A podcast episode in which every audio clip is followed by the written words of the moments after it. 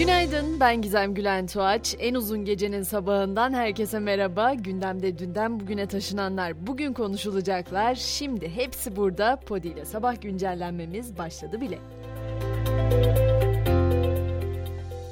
Asgari ücret zammının ne kadar olacağı merakla beklenirken dün Cumhurbaşkanı konunun bugün netleşeceği mesajını vermişti. Dün akşam saatlerinde de Beştepe'de bir asgari ücret zirvesi yapıldı. Cumhurbaşkanı Erdoğan, Çalışma Bakanı Bilgin'le bir araya geldi. Asgari ücretin bugün saat 14 itibariyle açıklanacağı öngörülüyor. Hazır Beştepe'deyken Cumhurbaşkanlığı Kültür ve Sanat Büyük Ödüllerinden de söz edeyim. Onlar da dün akşam düzenlenen törenle sahiplerini buldu. Vefa ödülü ünlü ozan Aşık Veysel Şatıroğlu'na verilirken müzik alanında Ajda Pekkan, sinema alanında ise Yılmaz Erdoğan ödüle layık görüldü.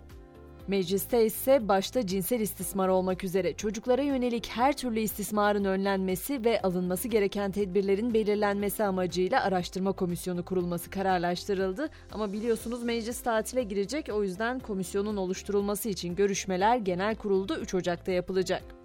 11 yıldır gündemin ana konularından biri de mülteciler biliyorsunuz. Türkiye ile ikili ilişkilerin normalleşmesinin konuşulduğu günlerde Suriye'den dikkat çekici bir karar geldi. Ülkede asker kaçaklarına yönelik af ilan edildi.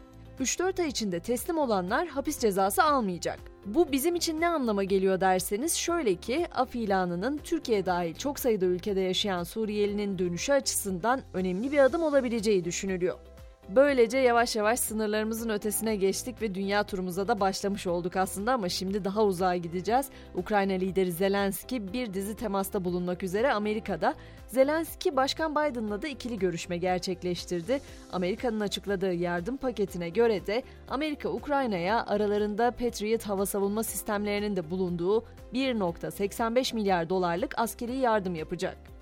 Rotamızı İngiltere'ye çevirdiğimizde ise zora giren sağlık sistemini görüyoruz. Sağlık personeli açığını kapatmak için 750 asker görevlendirildi ülkede. Hastaneler üzerindeki baskının artmaması için de halka çok içip körkütük sarhoş olmamaları çağrısı yapıldı. Ülkenin kuzeydoğusundaki ambulans hizmetlerinden sorumlu bir yetkili ise vatandaşlara sadece öleceklerini düşündüklerinde acil aramalarını söyledi.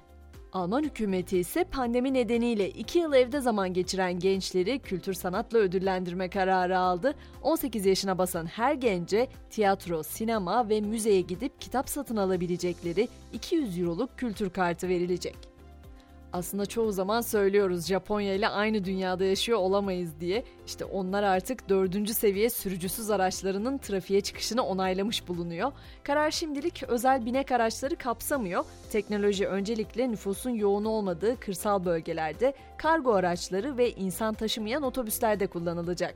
Bu dördüncü seviye ne demek diye sorarsanız onu da şöyle anlatmaya çalışayım. Sürücüsüz araç teknolojisi 1 ile 5 seviye arasında derecelendiriliyor. Dördüncü seviye kontrolün tamamen araçta olduğu tam otonom seviyeden bir önceki aşama olarak kabul ediliyor.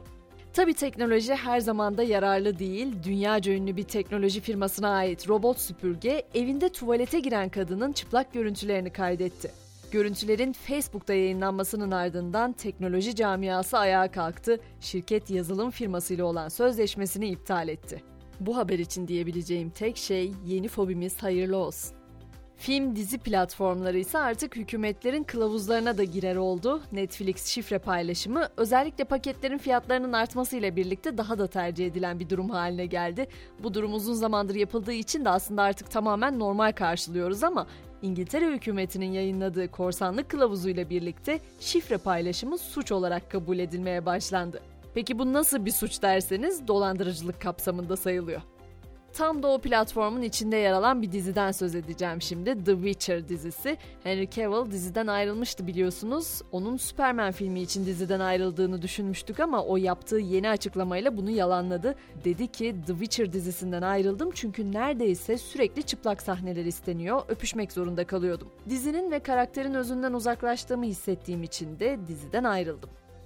Artık dizi dünyasından spor dünyasına geçme vaktidir. Zira Türkiye Kupası'nda dün akşam favoriler şaşırtmadı. Trabzonspor sahasında Samsun Spor'u 3-0 yendi. Beşiktaş ise ilk yarısını 2-0 mağlup kapattığı maçta Şanlıurfa Spor'u 4-2 mağlup etti.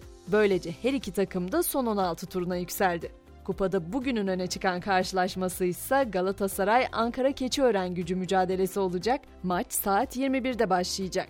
Ve Fatih Terim Monaco Prensliği tarafından her sene verilen Golden Foot yani altın ayak ödülüne layık görüldü. Tecrübeli teknik direktörün ayak izine meşhur şampiyonlar yolunda yer verilecek. Terim'in ayak izi Maradona, Pele gibi unutulmaz futbol figürlerinin yanında sergilenecek. Bu haberle birlikte biz de sabah güncellenmemizi noktalamış olalım. Akşam saat 18'de tekrar görüşünceye kadar herkese mutlu ve keyifli bir gün diliyorum. Şimdilik hoşçakalın.